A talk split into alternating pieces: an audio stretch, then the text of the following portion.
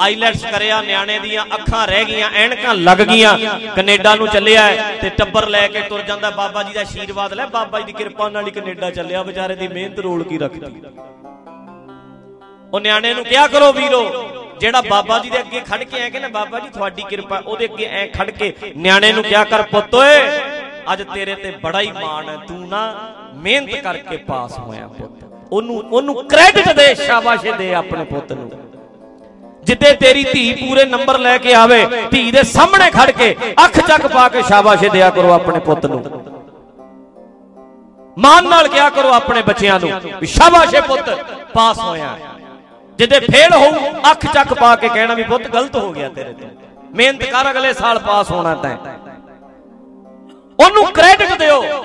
ਮਰ ਗਿਆ, ਟਰਾਲਾ ਚਲਾਉਂਦਾ 40000 ਰੁਪਈਆ ਸਾਊਦੀ ਅਰਬ ਚੋਂ ਭੇਜਦਾ ਮਹੀਨੇ ਦਾ। ਢਿੱਡ ਬੰਨ ਬੰਨ ਕੇ 10000 ਆਪ ਖਰਚਾ ਕਰਕੇ 30 ਘਰ ਵਾਲੀ ਨੂੰ ਭੇਜਦਾ ਉਹ ਆਉਂਦੀ ਕਹਿੰਦੀ ਬਾਬਾ ਬਾਬੇ ਦੀ ਫੁੱਲ ਕਿਰਪਾ। ਉਹ ਕਹਿੰਦਾ, ਮਰ ਜੋ ਮੈਨੂੰ ਵੀ ਪੁੱਛ ਲਓ ਕੋਈ। ਮਰ ਗਿਆ ਮੈਂ ਕਰਦਾ ਤੇ ਕਿਤੇ ਸ਼ਾਬਾਸ਼ੇ ਦੇ ਦਿਆ ਕਰੋ ਯਾਰ। ਜਿਹੜਾ ਤੁਸੀਂ ਇਹਨਾਂ ਨੂੰ ਕਹੀ ਜਾਂਦੇ ਆ ਵੀ ਤੇਰੀ ਕਿਰਪਾ ਤੇਰੀ ਕਿਰਪਾ ਨੂੰ, ਉਹਨੂੰ ਉਹਨੂੰ ਆਏ ਨੂੰ ਸਾਰਾ ਟੱਬਰ ਭਾ ਕੇ ਸਾਰਾ ਟੱਬਰ ਉਹਦੇ ਬੰਦੇ ਦੇ ਆਲੇ ਦੁਆਲੇ ਬਹਿ ਕੇ ਕਿਹਾ ਕਰੋ, ਭਰਾਵਾ, ਤੇਰਾ ਦੇਣ ਨਹੀਂ ਦੇ ਸਕਦੇ 30000 ਮਹੀਨਾ ਕਿਵੇਂ ਕਮਾਉਣਾ ਹੈ? ਇਹ ਤੇਰੀ ਮਿਹਨਤ ਹੈ। ਕਦੇ ਥੈਂਕ ਯੂ ਕਰਨਾ ਸਿੱਖ ਲਓ।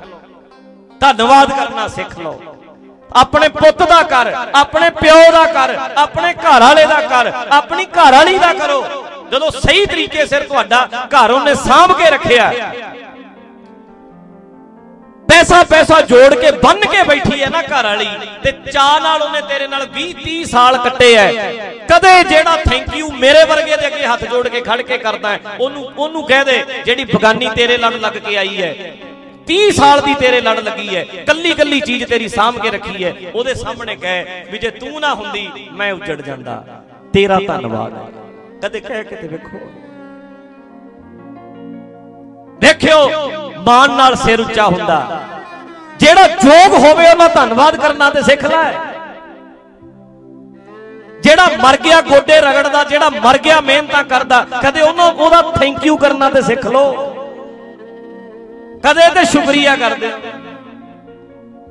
ਪਤਾ ਨਹੀਂ ਕਿਹਦਾ ਕਿਹਦਾ ਧੰਨਵਾਦ ਕਰਦਾ ਫਿਰਦਾ। ਰੱਬ ਇੰਨਾ ਜੀ ਹੈ, ਮੇਰੀ ਮਾਂ 'ਚ ਰੱਬ ਹੈ, ਮੇਰੇ ਪਿਓ 'ਚ ਰੱਬ ਹੈ, ਮੇਰੇ ਬੱਚਿਆਂ 'ਚ ਰੱਬ ਹੈ। ਇਹਨਾਂ ਇਹਨਾਂ ਨੂੰ ਕਹੇ ਤੂੰ ਮਣਾ ਜਾ ਕਿਤੇ।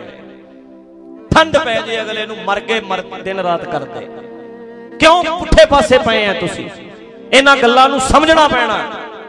ਇਹ ਸਭ ਦੋ ਨੰਬਰੀਏ ਹੈ। ਸਭ ਪਰਚੀਆਂ ਨਾਲ ਪਾਸ ਕਰਾਉਣਾ ਚਾਹੁੰਦੇ ਆ। ਸਾਡਾ ਬਾਬਾ ਕਹਿੰਦਾ ਹੈ, ਪੜ੍ਹਾਈ ਕਰ ਲੈ, ਪਾਸ ਤੈਨੂੰ ਆਪ ਹੋਣਾ ਪੈਣਾ।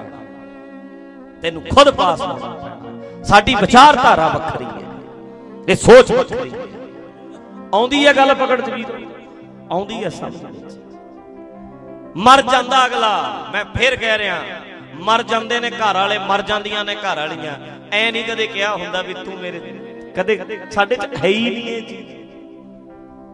ਹੈ ਹੀ ਨਹੀਂ ਕਦੇ। ਕਹਿਣਾ ਹੀ ਨਹੀਂ ਕਦੇ। ਕਹਿਣਾ ਹੀ ਨਹੀਂ। ਵੇਖੋ ਜਰਾ ਕਹਿ ਕੇ ਕਦੇ।